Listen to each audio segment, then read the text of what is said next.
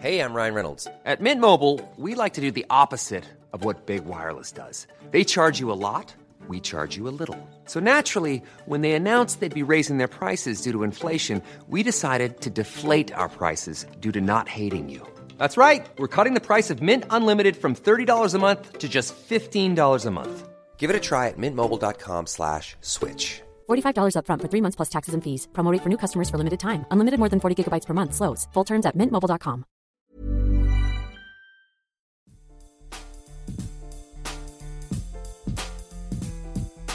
This is The Secret Library, a podcast about creating books. I'm Caroline Donahue, and as a coach for people who dream of writing, I made this show for all of you with a book simmering there on your mind's back burner. Through these conversations with authors, publishers, small presses, agents, designers, and everyone connected to the making of books, you'll learn where the books come from and how to write yours. There's a place on the secret library shelf waiting for your story. It's time to stop waiting and start writing. The Secret Library podcast is brought to you by Story Arcana Tarot for Writers. Use the tarot to break through writer's block. You can get 10% off the course by using the code Secret Library, all one word, at storyarcana.com. Thanks so much as well to our sponsor, Pretty by Post, a gorgeous subscription service of indie greeting cards or stationery. Visit prettybypost.com slash bookdoctor, that's book DR, to learn how you can get free shipping off the lifetime of your subscription, which is a really amazing deal. Happy New Year and welcome to 2017's first episode of the Secret Library podcast. First of all, I wanted to take a minute to thank everybody listening for the incredible response we had um, from just starting the show in May of 2016. It's been an incredible ride. We've had some amazing guests, um, and it's been wonderful to hear from everybody. So, thank you so much for that. And I'm really excited to bring you something a little different this week on the show.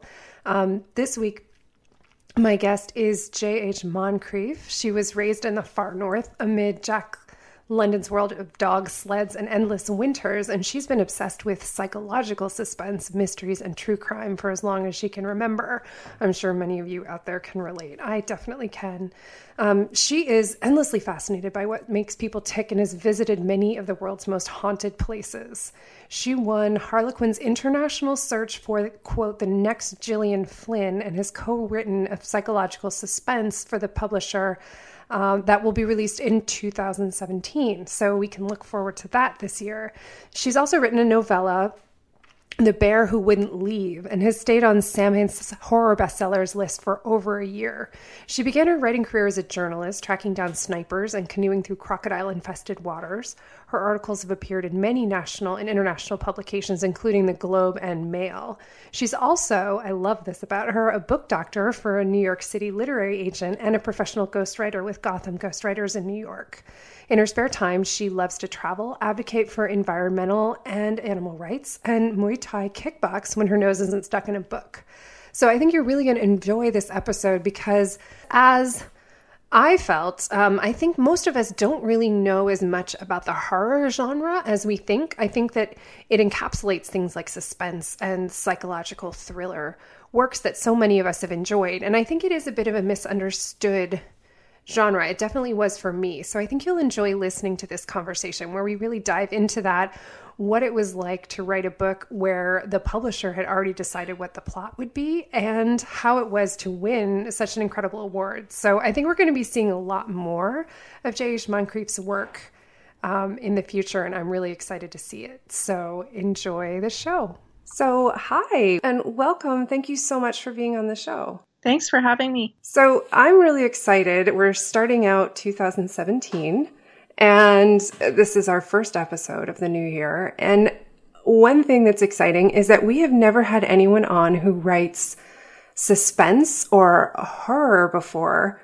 And you really, I, I see that you've written both suspense and horror, but you really identify as horror on your website. So tell me about how you came to really identify with that genre? Uh, pretty early on, actually. Um, I think it was in high school. I was in a sort of special writing program, And my instructor at that time hated what he called Disney endings.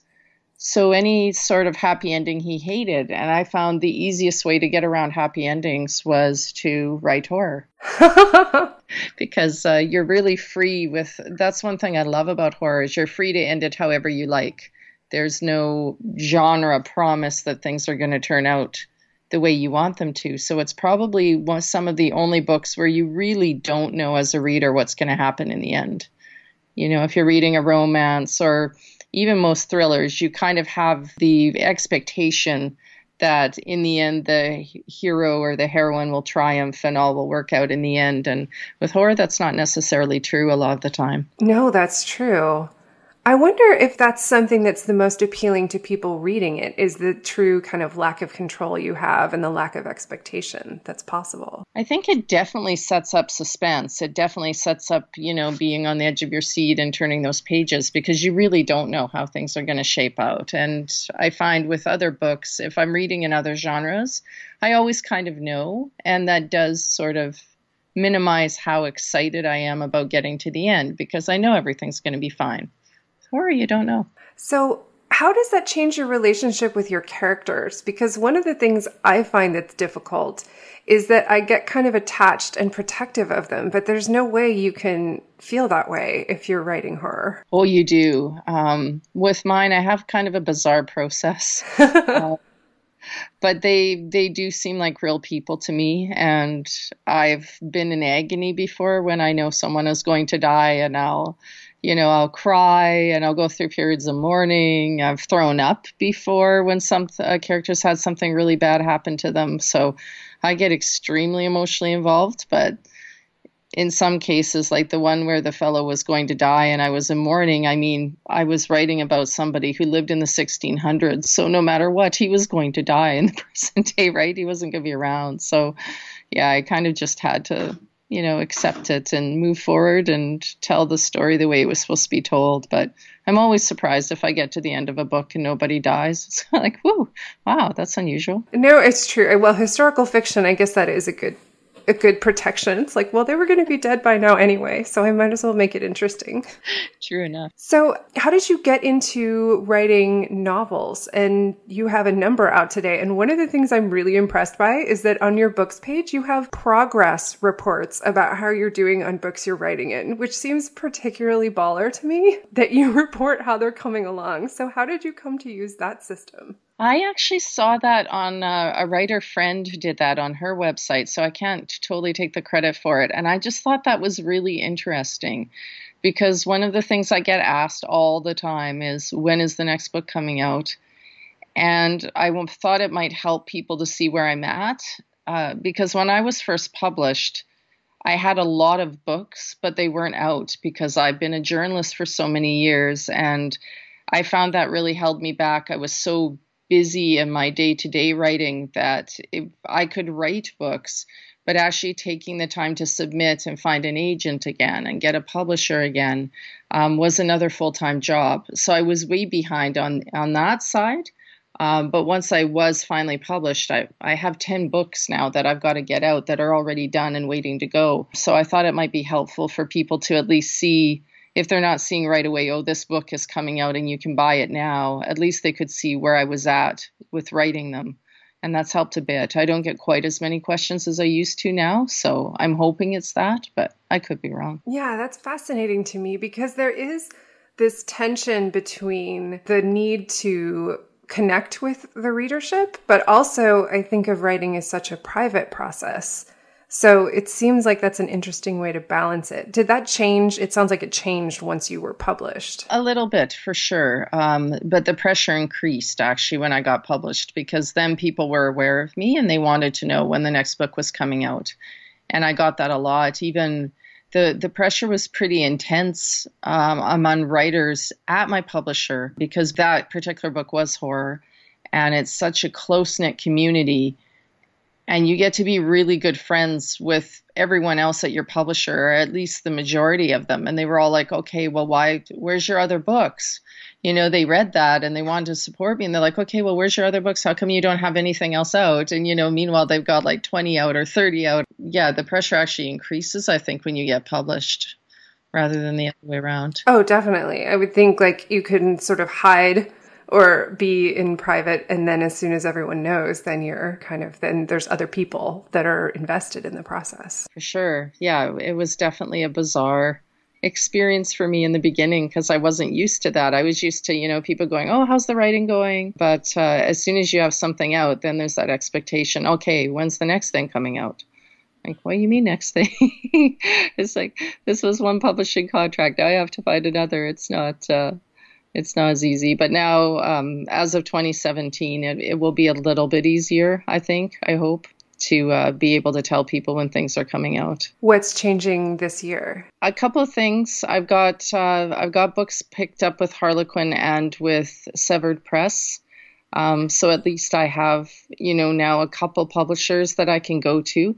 The one I was with before, sadly, they ended up deciding that they needed to close down. Oh at the beginning of this year being 2016 right mm-hmm. that's how i started 2016 was uh, my publisher closing then they since have changed their mind but they have decided to focus only on romance um, so that's left a bunch of us orphans and uh, some people are deciding to go on their own and self-publish others are, are moving their works to other small publishing companies so as far as that publishing company went, when people were saying, "Oh, when's your next book coming out?" I really didn't know uh, because they'd, uh, they'd definitely wanted, I think, five of my books, but then I found out that they weren't going to be around anymore. So it was a bit of a mad scramble for at least half of the year to figure out what was going on and what I was going to do next. Oh, that sounds really stressful. It was. it was. It was heartbreaking in the beginning because, you know, it was my first publishing experience and I love them and I love the people that work there and we got to know everybody.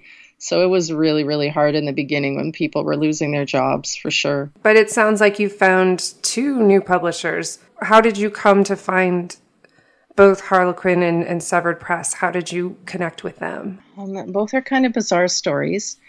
Harlequin was doing an international search for the person who could write the next Gone Girl. That's how they pitched it. And a friend who's a romance writer uh, sent it to me. So they were basically looking for someone who could write a very dark, twisted psychological suspense.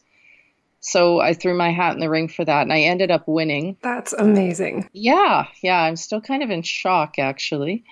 Uh, so how they did that was they basically they have a established Harlequin writer out of Australia and they knew from the beginning that they wanted her involved and they were looking for a new voice as a co-author and three editors actually came up with the book itself, came up with the framework, the story, and they were looking for two writers to tell it. And I was the second writer that they brought in. So it was all about co writing a story that already had the framework done. And I've never done that before. So that was a very interesting process. How was that to, you know, you're so used to coming up with, like any writer is, the whole framework yourself. Did that make it harder or easier? It actually was it actually was easier in some ways than I thought it was going to be. I thought it might be very hard to write normally to to norm to get into the book the same way I would for any of my books because with my books it's basically a character shows up and starts talking to me and they feel like they're real people and I'm just recording their story. It feels like I'm completely outside of what happens to them that I I have no control over it. It's not me, you know, pulling their strings or anything like that. I never know how the book's going to end. It's like I find out when the readers do basically or as they would. So it's a completely different experience. In this case, I knew what was going to happen to this woman and I knew what her story was before I started. And I was really worried about that changing how invested I got in her, but I found I was able to the same way, thankfully. Um, but I really had to do a lot of work to make her likable. That was my main challenge was making this character likable because they set up a woman that I thought right from the beginning a lot of female readers might not have liked at all. So my biggest challenge was just making her likable and, and making sure she was somebody that readers could relate to. And thankfully, they were very, very open to me making changes to their outline and, and fiddling with it a bit so I could do that. So that was great. And then how so were you co-writing with another writer during this process? Yes. Oh wow. So how was that? Uh, it was different. she was in Australia. I'm in Canada. Uh, my editors are in the UK. Um, so we had one conference call where we were all on the line, and that was crazy. Like the time zones of differences were just insane. Um, other than that, uh, basically how it was split up is it's a story of two different sisters. So my co-writer Shannon Stein, she had one sister, and I had the other sister, and we basically really didn't have that much communication in between until it came time to put our parts together and do the final edits. Then we communicated and we had another Skype call. But while we were doing the actual writing, because we were going at such different paces, we really were kind of doing it in our own little silo. And then the editors put the book together and they had some questions for us. And there were a few things we had to smooth out. But other than that, it was just like pretty much writing a book by yourself and then having to collaborate on the editing, if that makes sense. Yeah, that's a really interesting premise. It almost reminds me of this is a weird reference, but there was that um, Buñuel movie, that obscure object of desire. I don't know if you've ever seen it, but there there was a main character, and when he was casting for it, he really liked two of the actresses, and he ended up using both of them and just interchanging them periodically throughout the movie. Whenever like one of them was the more demure side of the character, and one of them was the more kind of wild side. But you're watching this movie and you're like, that's not the same woman. And I wonder how it feels to read a book when it's written by two different people who have different styles and and different ways of approaching it. I think in a way that could be really interesting. Well, I think they thought because it's two different sisters, uh, I think they thought it would be kind of interesting if a different person wrote each sister. But it did get complicated because we had to write each other's characters and we didn't know how the other person was writing that character. So that's where it got kind of complicated. And we went when we went through the final draft that's when it's like oh well you have my husband working in finance but i have him really not doing anything having a life of leisure. So stuff like that there was a bit of a disconnect that we had to smooth out but very few things really when you consider how challenging that would be. We really didn't have that much which is incredible.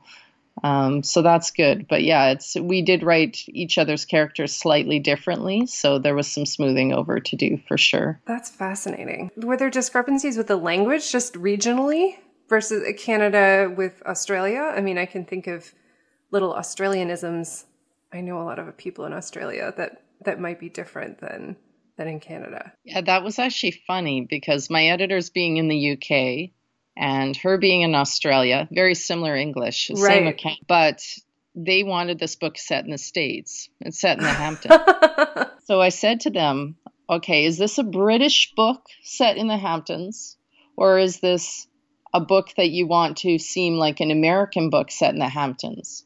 and they said American book. So I was flagging like, you know, there'd be pram instead of stroller and brolly instead of umbrella and the word fab and stuff like that. So one of the things I did, I normally write, I write primarily for an American audience. I mean, I have readers from everywhere, but that's, you know, most of my books are set in the States and I use American spelling and so forth. So I was kind of the one that went through and, and flagged everything that I think at one point my co writer had silver side.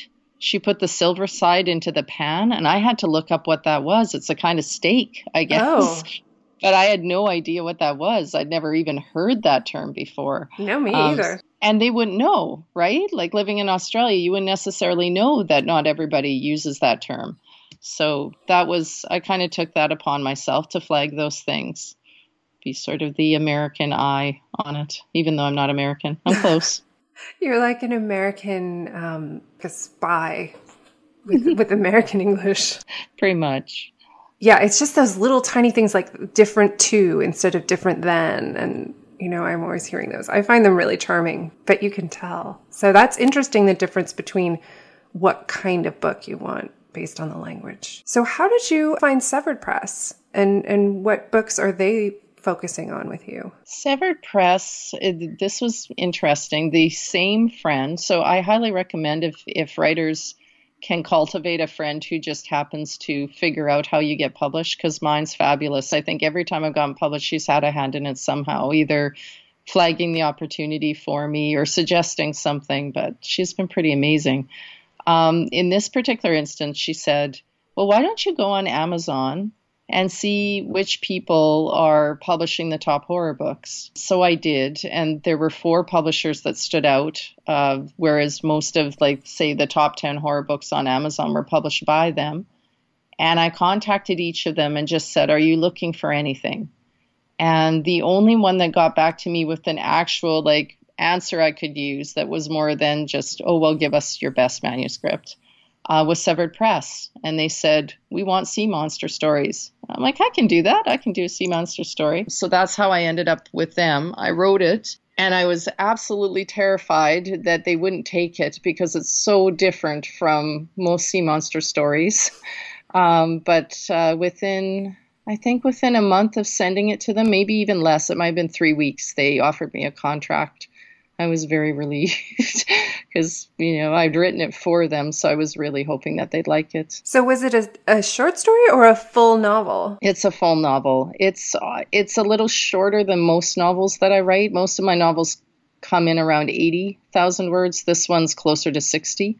So it's a little bit shorter than normal, but it's definitely a novel. So I'm curious what the difference is between a normal sea monster story and and like where you diverge if we don't want to spoil the book, but if you can say. Well, in my particular story, the monster per se is not the sea creature, it's people. Ah. So, and I started out that way, taking a really hard line where the people were, were workers for the oil industry and uh, doing offshore drilling.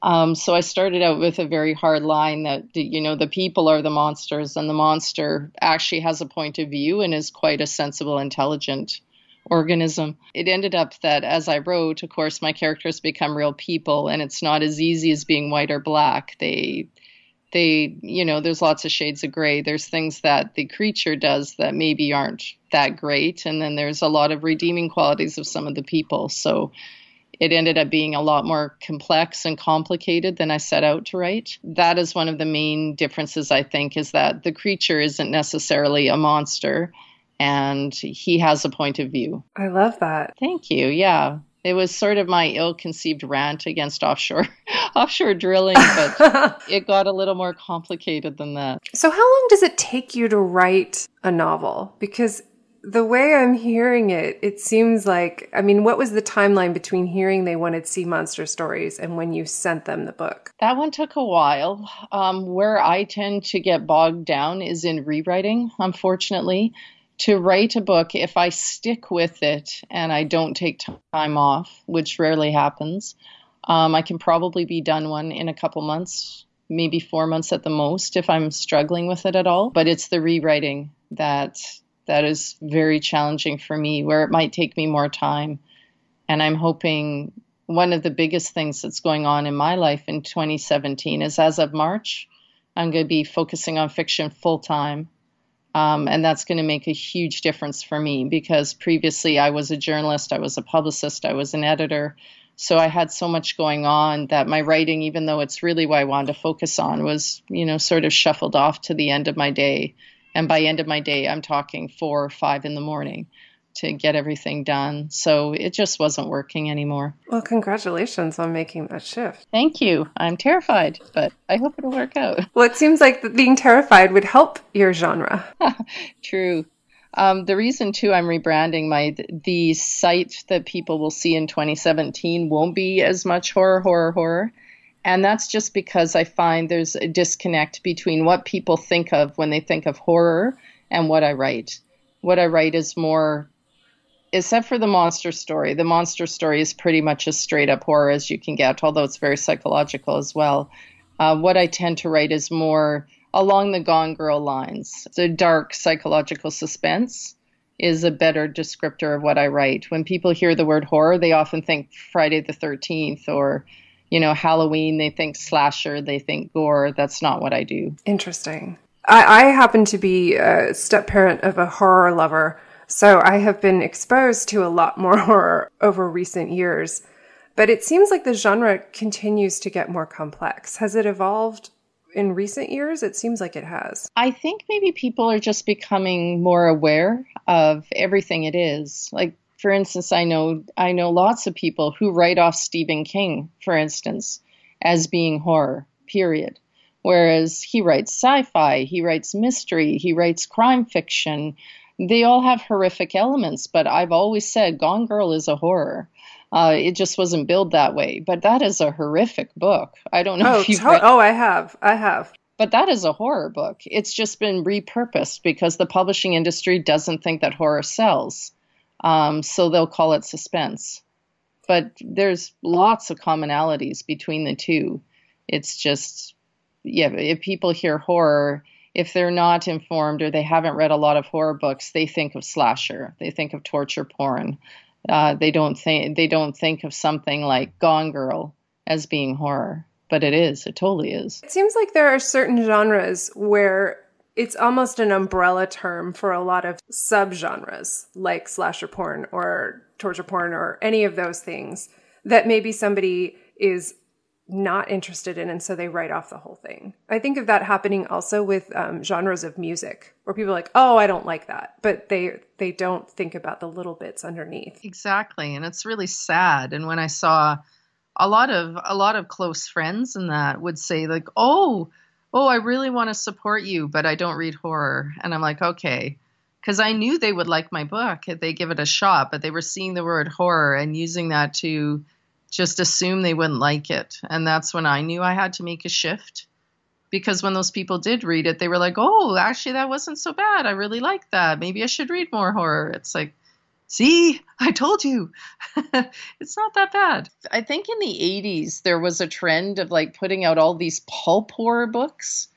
Um, a lot of writers just would, you know, there were tons of different writers that I can't even think of anyone right now. And they would just, all these books would come out and they'd be really cheesy and poorly written. And I think, you know, with the bloody cover. And I think that really cheapened the genre. And so people kind of have that pulp kind of idea when they think of horror, where it's just going to be a cheap book with no characterization and no real theme, and it's just going to be some guy killing somebody else. And yeah, that's that's a very very limited view of what horror is. I think, anyways. No, absolutely. I mean, I think a lot of people there are certain breakthrough books that change the trajectory for a genre. Like I'm thinking of Fifty Shades of Grey, and now all these people want to read erotic fiction, whereas before they were like, no, no, I can't do that.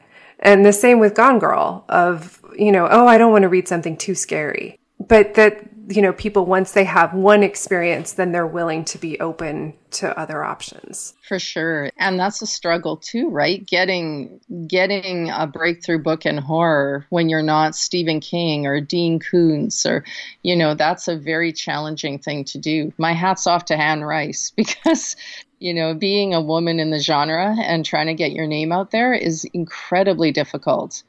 And when I started and I heard about things like Women in Horror Month and that sort of thing, I kind of was like, oh, whatever.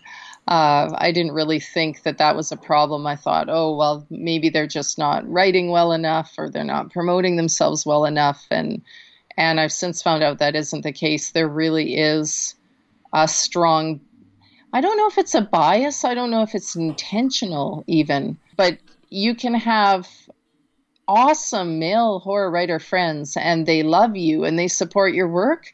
But when it comes time for them to list their 10 favorite horror authors, they won't even think of you. They won't think of the women that write it. They just, it's just a disconnect. They just, when asked to list their favorite horror writers, you get King, you get Clive Barker, you get Dean Koontz, and those names come up over and over and over again. So it's a very, it's a very difficult genre for women to break into, I find. That's so interesting. Because uh, when I think of her, like I think all of sort of women authors, but maybe I just prefer those particular authors. Like, I mean, Gone Girl was a tough book for me, but I'm thinking of other writers. Of course, now I'm blanking, but it's, I don't, I wouldn't have thought of Clive Barker or any of them. I mean, now that you mention it, of course, I know who he is. But that's interesting that it's so difficult, even still. That's a shame. It is. And that's where, you know, getting into more psychological suspense or supernatural suspense, which honestly is what I love to write, to anyways, that can help because women are very established in those genres and very respected in those genres. Um, so you're not always the you know red-headed stepchild trying trying desperately to break into something. But then again, I mean, pretty much my entire career has been that where I've been a woman in a very male-dominated field, and I have to like do everything I can to get recognized and get my get my work in there and be accepted and so it's not really nothing new, but when I found that out, I was like, oh, not again, really? yeah, absolutely. You're like back in Anchorman with the journalism side. But I want to go back to something you said earlier about suggesting that people cultivate a friend who helps you get into publishing. So, what characterizes this friend? I'm, I'm trying to help people find someone like this. Um, the thing with her is she tends to find calls. So she finds submission calls and that and if she sees a submission call that she thinks would be suited for somebody else she passes it on uh, whether or not she's interested. So definitely a characteristic is a lack of jealousy and i find that an incredible trait uh, because i've definitely had a lot of writer friends where there's a competitive aspect to it. Um, there's not with this woman. She just genuinely wants everybody around her to succeed as well and with the harlequin call that was that was a little bit tricky for me because she's a romance writer. So her absolute dream is to be published by harlequin.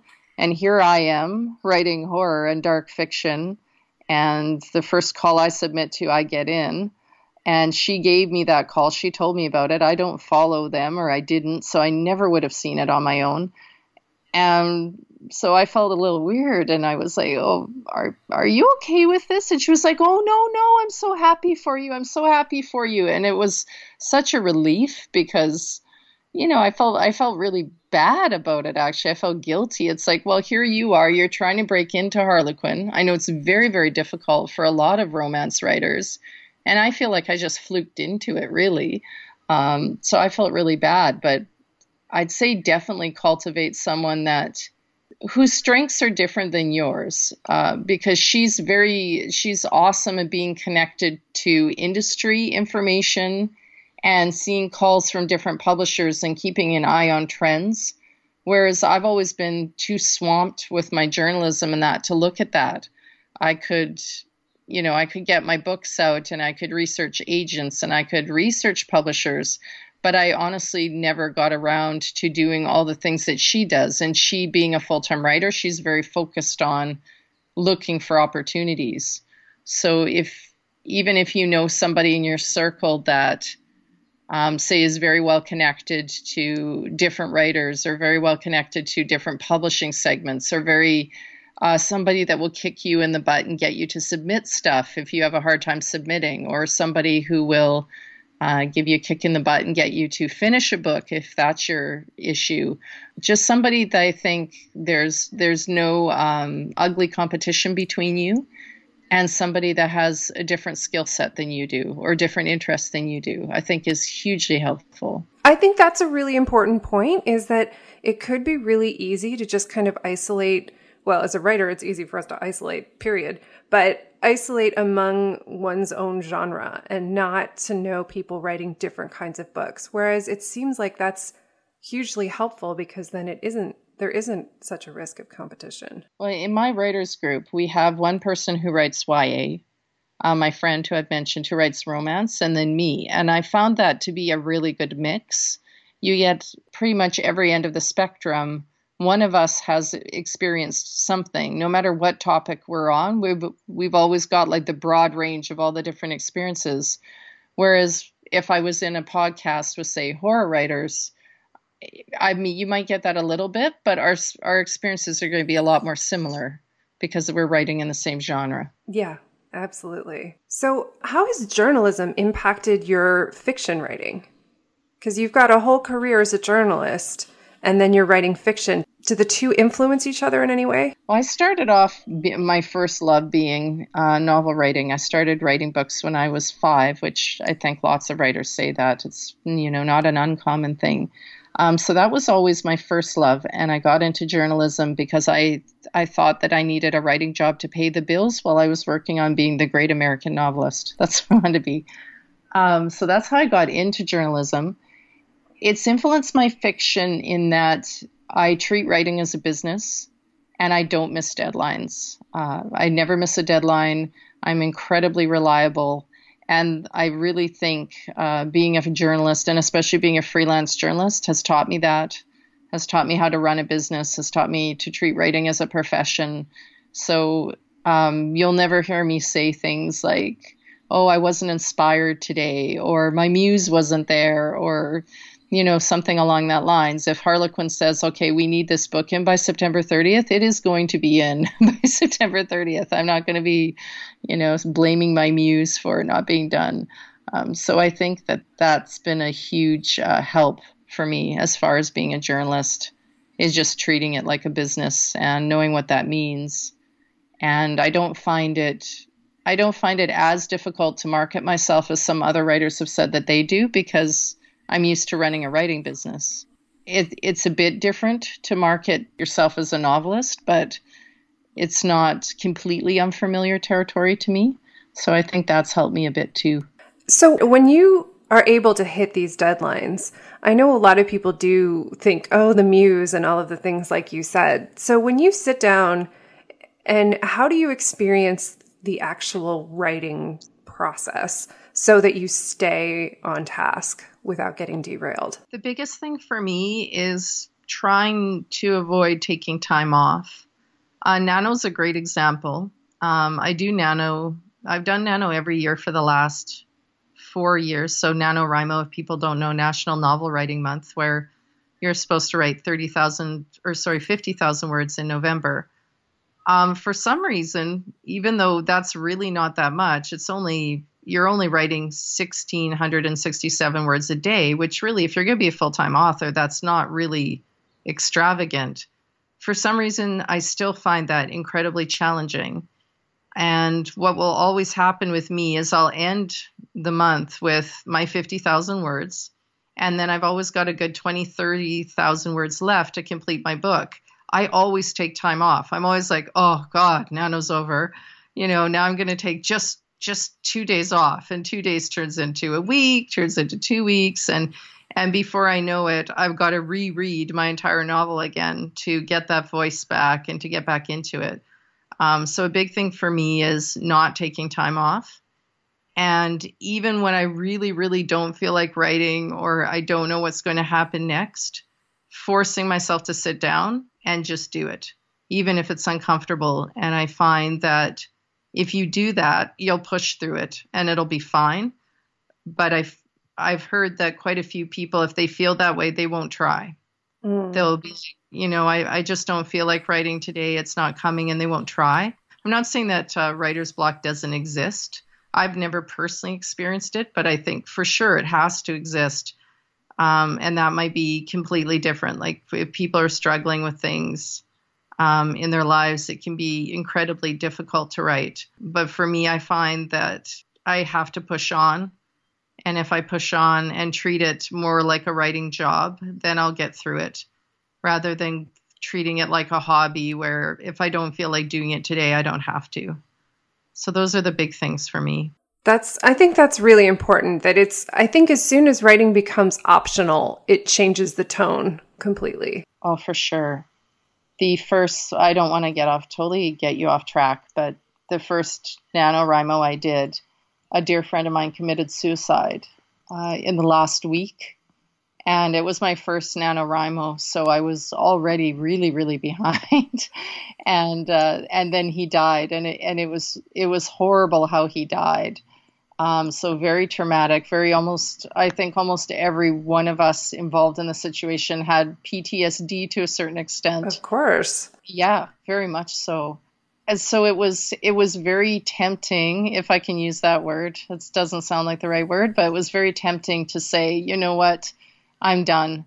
I this is too hard. I can't do it. And I just thought, you know what? My friend would not want me to use what happened to him as an excuse not to do this thing that he really believed I should be doing.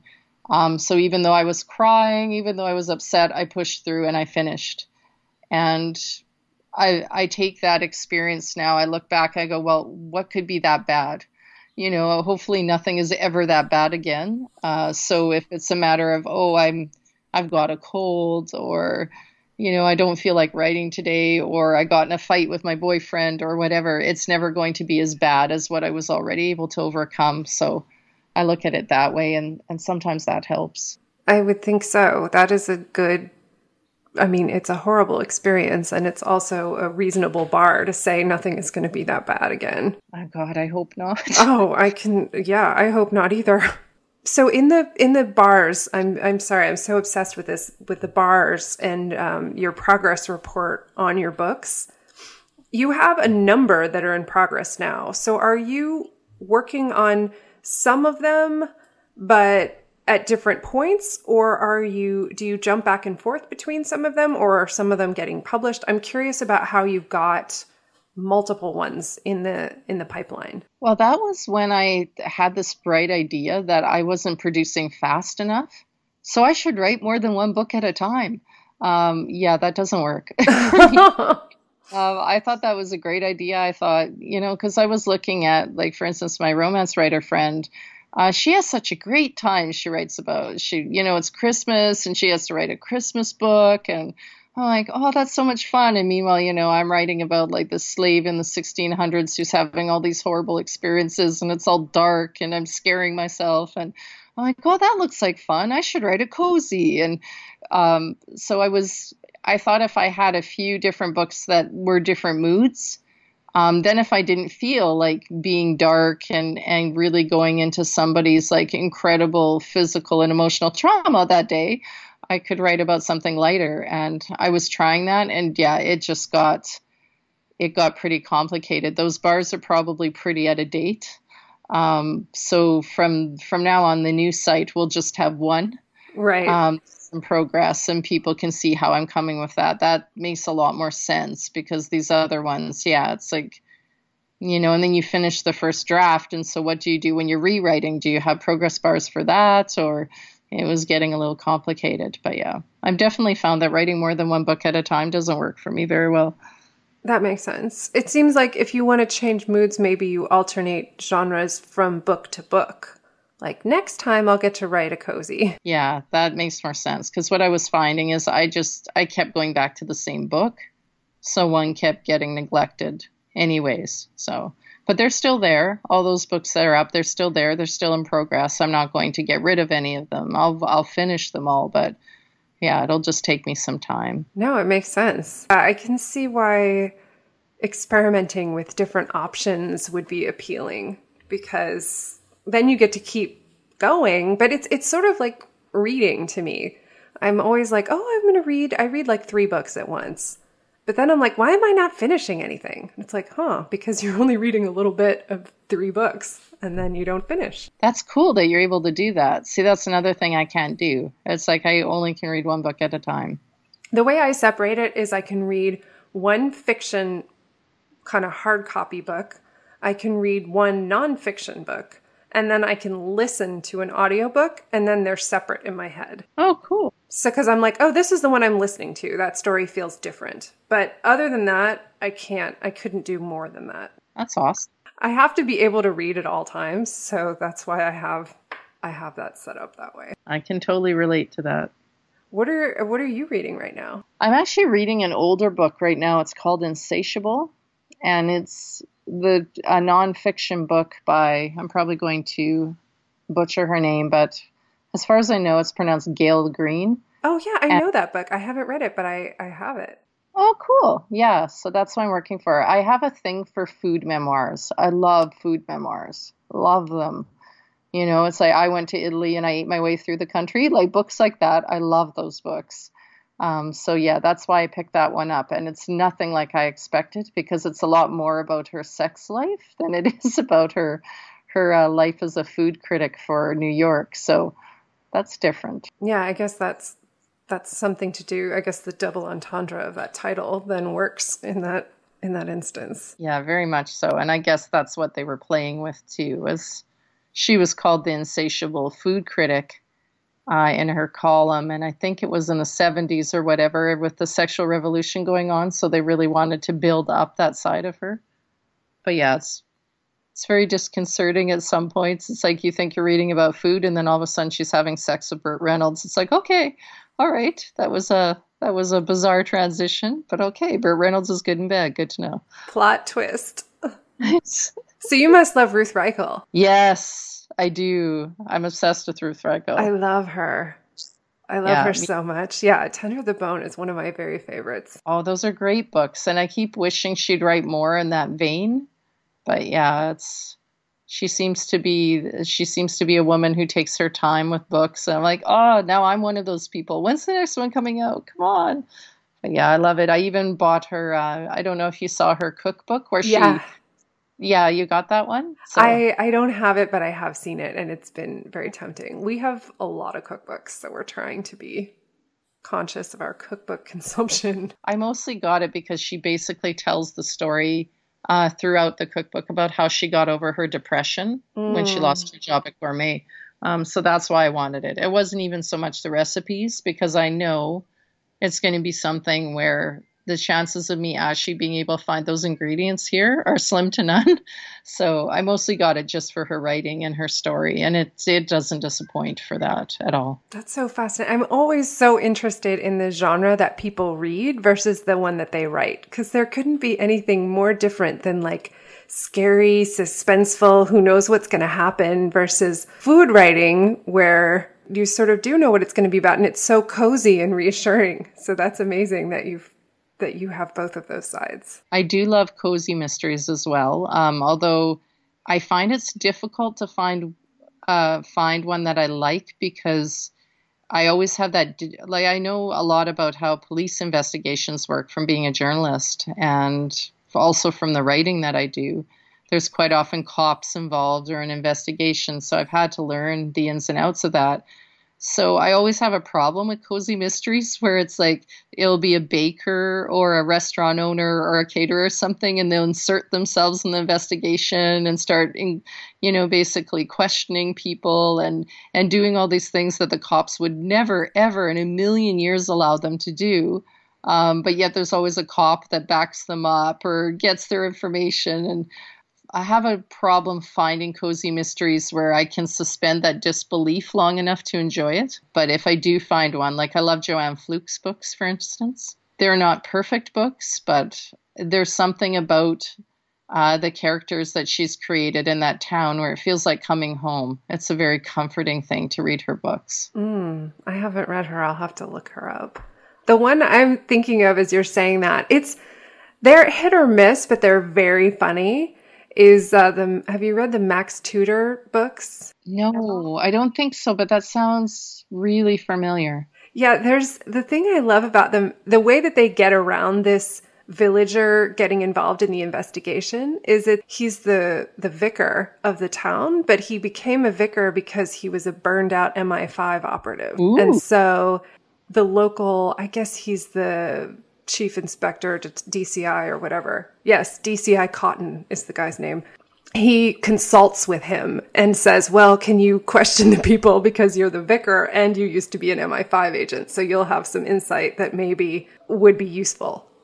So that sort of gets around that this would never happen issue. So those are pretty fun. And they're the when when she keeps them in the village themselves, there are some hilarious observations. Like I've had a snort laugh reading those. That's cool. I'll have to look into that. I've definitely heard of them, but I didn't realize that that was the premise. So yeah, it's pretty clever. I mean, there are a few where I'm like, okay, it's a little bit slow this time, but um, but they're definitely cozy, and you can definitely understand why he would be consulted. Well, yeah, that makes sense. I do love true crime, and I do read horror and and psychological suspense, but I find that again, it's the same thing. It's finding authors where you really enjoy their writing. I love Stephen King. I call Stephen King, you know, like when when you have to fill in what your religion is, I'll I'll put the Church of Stephen King. You know, I revere the man. I love the man. Even with his, you know, uh, how how prolific he's been, there's still a break between books. So then it's like, okay, well, who else do you read in the genre? And yeah, and I I still like dig around and look for people where I'm really going to enjoy their work enough to keep reading them. He's a tough act to follow, that guy. Yeah, definitely. Um, and I love his writing book, actually. I think his writing book is really wonderful. Oh, me too. I love it. It's again, I call that my Bible. yeah. I, but I love that book. I can't even guess how many times I've read that. Yeah, I can I can see it. It's right on my shelf here as I'm talking.